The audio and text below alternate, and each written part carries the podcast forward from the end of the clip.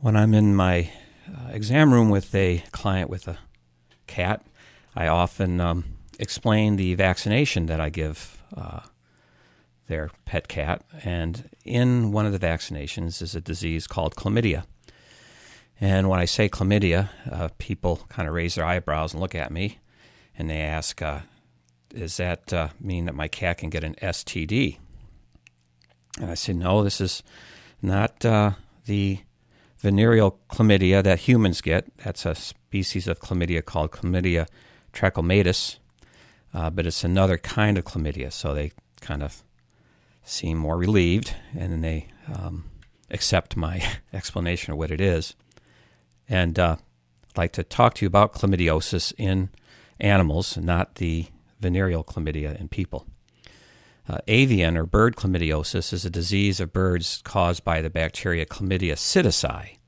This bacteria is unique in that it must live in the host cells, which means it's an obligate intracellular bacterium.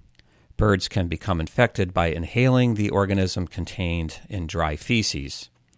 Pet birds can show a wide range of clinical signs when infected with chlamydia. The bird can be asymptomatic indefinitely or come down with signs that include ruffled feathers, depression, neurological signs, conjunctivitis, sinusitis, watery discolored feces, poor appetite, rapid weight loss, and even sudden death. Chlamydiosis can mimic many other diseases. So, chlamydia should be considered in any bird that presents to the veterinarian as sick.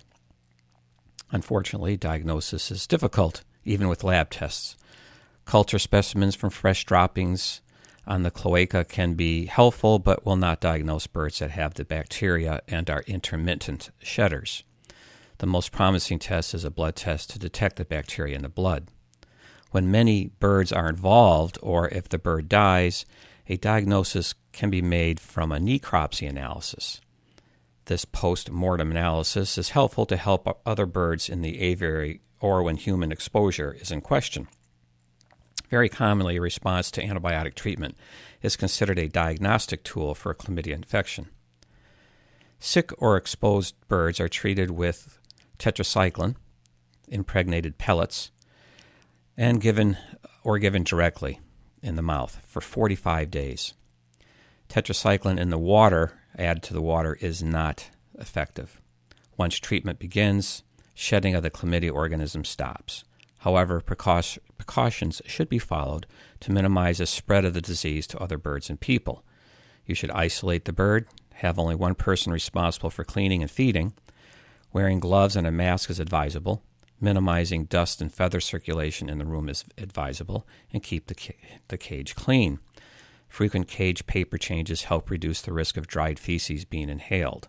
Lysol is a very good cleaning agent for chlamydia. Human psittacosis which is called parrot fever, can appear as pneumonia. Other signs such as headaches, chills, high fever, malaise, anorexia, back pain, or even gastric enteritis can occur. 1 to 200 people contract parrot fever annually in the United States. It's not transmitted from human to, to human, and it is treatable. Now, the feline chlamydiosis or pneumonitis is what we have in our uh, vaccine programs for our cats. That primarily involves the cat's eyes and nasal passages. The cat is infected by direct contact of the oculo, oculonasal secretions of an infected cat. Five to ten days after exposure, the newly infected cat will show ocular signs that will include tearing, squinting, congestion, and swollen conjunctiva. To the owner, the eyes will appear watery, partially or totally closed, and the inner lids will be really swollen and cherry red. The signs usually start in one eye, but both eyes eventually become involved. Mild nasal signs often accompany the ocular involvement.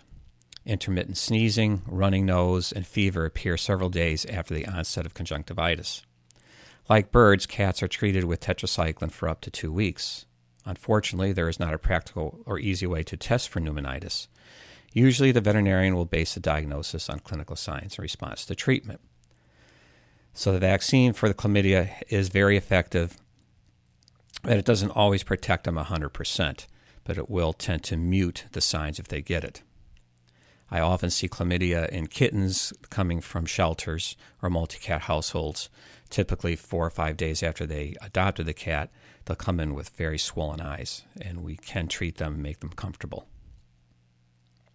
Chlamydia is a bacterium that infects many different species in many different ways.